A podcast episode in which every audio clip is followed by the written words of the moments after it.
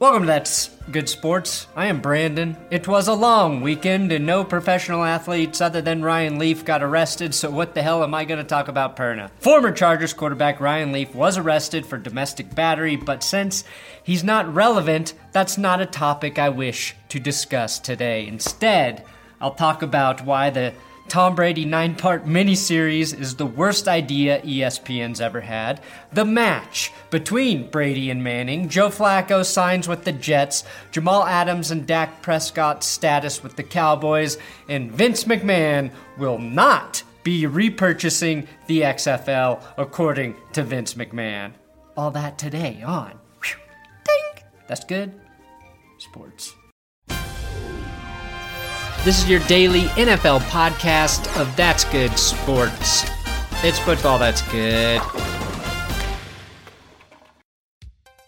I'm not a smart man. You've grown to understand that, and I did not fully understand how Vince McMahon could have purchased the XFL after filing for bankruptcy for the XFL. But in his very own bank- bankruptcy court filing, he stated he will not be bidding on the league, which is for sale. The XFL could still return if someone else is wishing and has the means to purchase it. Now, I am one of the wishers, but unless I start getting 40 to 50 million a month on Patreon, I do not currently have the money to buy the XFL. So the XFL continues to live in limbo. Now, here's a stat that will surprise you.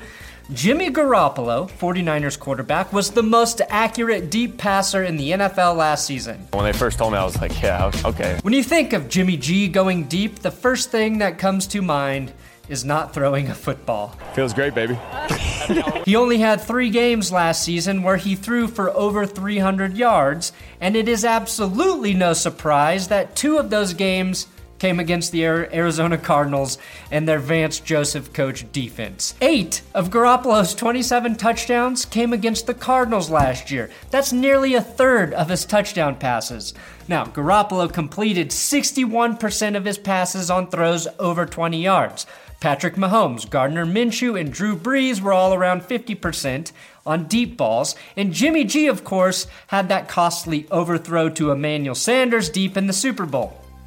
This is a positive stat for 49ers fans to hold on to, but Garoppolo only attempted 31 passes of over 20 yards for the entire season. Patrick Mahomes, who was injured, completed 32 of 63. So Mahomes completed more 20 plus yard passes than Garoppolo even attempted. Now, Gardner Minshew chucked it down deep more often as well with 49 attempts. My point here is you can make pretty much any stat fit any sports narrative you would like to push, like Jimmy Garoppolo, best deep passer in the NFL, when that is very skewed. Feels great, baby. Okay, now that I've fired up my Jimmy G audience, the worst thing to happen to television since the Murphy Brown reboot will be airing on ESPN in 2021 in the form of the nine part miniseries titled Man in the Arena Tom Brady. To which I ask, what's the deal with that title?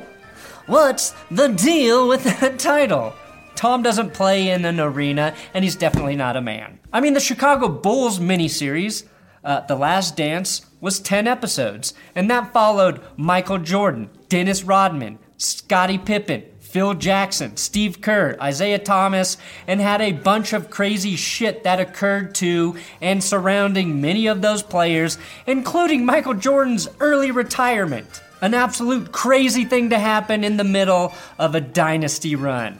How on earth are they going to talk about Tom Brady for nine hours and keep even the most loyal Patriots fans entertained? Tom Brady all he ever wanted was a little less air in his footballs. Dennis Rodman left the playoffs to participate in a wrestling match and slam a chair in DDP's face.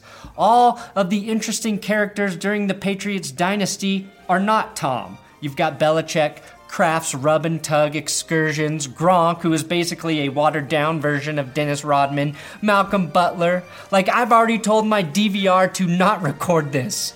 Unless Tom Brady goes full Lance Armstrong. Fuck you. Fuck you. Fuck you. Fuck you. I don't know how this won't feel like watching a marathon of House Hunters episodes that you've already fucking seen. Now, I'm not saying a Tom Brady documentary can't be good, but what the world really needs is time away from the Patriots. The Bulls dynasty ended like 20 years ago. The Patriots dynasty ended two months ago. Let the next generation forget about them for a minute and then educate them like you did with Jordan. If YouTube uses my channel to promote Brady's miniseries with pre roll ads, I may have to quit and follow my second dream as an undercover detective. I will go deep into character as a rub and tug masseuse and bust Robert Kraft, catch him red handed, and then I will arrest him with the same red hands that were just pleasuring him. I'll do it. Now, here's how you know it's going to suck and it's going to be a fluff piece. It's produced by none other than Tom Brady himself. Do you really think he will allow it to get into his divorce, Spygate, Deflategate, his snake oil company, bullying Jimmy G out of town, or his sensual kiss with his son? Certainly not. It'll be another nine hours of crying about the six guys taken ahead of him. I really wish Chris Redman and Gio Carmazzi would just tell him to give it a fucking rest already. Now, the New York Jets have signed Joe Flacco to a one year, $1.5 million deal. Knowing Sam Darnold's propensity to get rare illnesses that usually only affect teens, this is a great insurance policy for the Jets in case Darnold comes down with chickenpox or senioritis. Most importantly, though, the Jets haven't won a Super Bowl since having a guy named Joe play the quarterback position. This, at the very least, fixes that. Gardner Minshew was Pro Football Focus's highest rated rookie quarterback in 2019. That's not really a surprise for anyone who took the time to watch him play, instead of just searching for pictures of his face in Google Images. If he plays well this season, I will submit my take in the record halls of YouTube history and say Gardner Minshew will bring Jacksonville their first Super Bowl title. Jacksonville cleaned house over the course of this last season. Uh, any good player that was a veteran status is basically gone. So if Minshew progresses, it will be because of his own greatness and not because he plays for an organization that knows how to build a team. Basically, the Rams need to figure out how to trade Jared Goff for Gardner Minshew. Now, there's a rich history of consistency in Dallas. Tom Landry never met a hat that didn't fit him perfectly. Michael Irvin never met a rail he couldn't snort. And Dak Prescott never met a contract he liked. And if you didn't know, Dak actually means roof in Dutch. But be warned, Dak, because another way to say roof is cap. And we all know what happened to Cap. Forced out of football forever, only so he could make a positive difference in the world. what quarterback wants that? Now, Dak and the Cowboys have until July 15th to get a deal done. Otherwise, Dak will have to play for a demeaning $31.4 million on his franchise tag in 2020. If it was reported, though, that Dak turned down a $175 million deal from the Cowboys because he didn't like the numbers in the final year of that deal, and it was reported that that was not true. Troy Aikman thinks a deal will get done by July 15th. And after we all watched Aikman poison Jimmy Johnson on live television, I can't talk. All right. No, no. I tend to believe what Troy Aikman says. Now, I said this on my podcast, but I think Dak should sign with the Cowboys now, since we really don't know what revenue for the NFL will look like this season. All of that depends on whether fans are allowed to go to games. And with every passing day, the Cowboys' trigger finger on the red rifle gets that much itchier. Safety Jamal Adams and his trade talks with the Jets continue. I'm not sure what I'm more sick of hearing about Dak's contract or Jamal Adams' relationship with the New York Jets, which seems more complex than Adam Gase's regiment of microdosing hallucinogenics every day. There are some therapeutic advantages of microdosing. Now, Charles Robinson had a great th- thread about the Jamal Adams situation on Twitter. Adams wants a new deal or a trade. He's in year three of his rookie deal, and the Jets want to wait until 2021 to offer him an extension.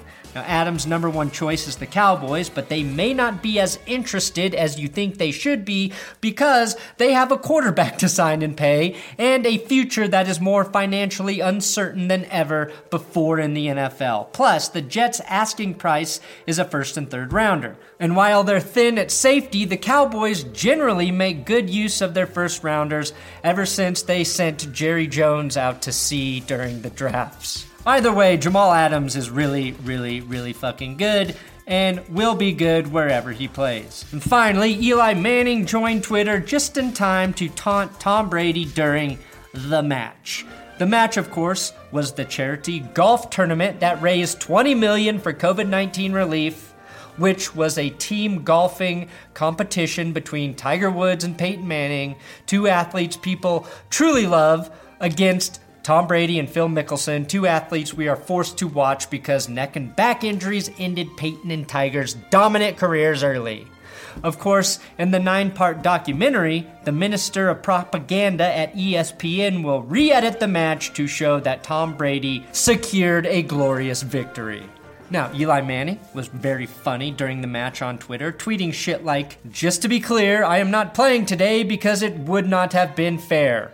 Also, I wasn't invited. Now, Peyton and Tiger defeated Tom and Phil, as you would expect, but the real winners were the American people. A sports starved society who tuned in in droves to make this the most watched golf match in cable history with an average of 5.8 million viewers. Tom Brady played like shit early, which was fun, and then hit the shot of the day as God bails him out yet again. He did split his pants, though, during the match, which proved he's indeed not a human. As we learned, Tom Brady doesn't even have a butthole.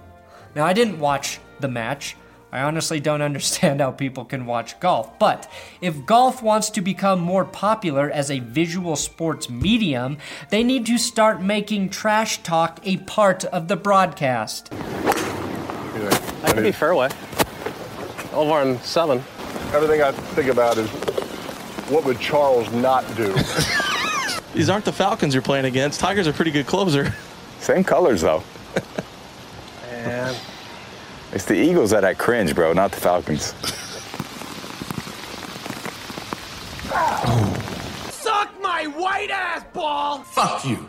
Also, Charles Barkley. Let Charles Barkley do all of the sports commentary. This is the way to shoot golf for television. Unlimited access, following a small group of entertaining players who get to communicate with the commentators. I also think they should have piped in fake crowd silence for the match. Aside from, of course, the occasional Baba Booey or Get in the Hole and some light clapping. The only way this could be better is if the team that loses the hole has to slam a beer before teeing off on the next hole. That's how you really do this shit. Thanks for watching another episode of That's Good Sports. Please subscribe here on YouTube. Again, it's football news all the time. I'm on Twitter, Instagram, at Brandon Perna. If you care about social media bullshit, which, who, who knows, maybe you do. Maybe. Fuck you. This is your daily NFL podcast of That's Good Sports. It's football that's good.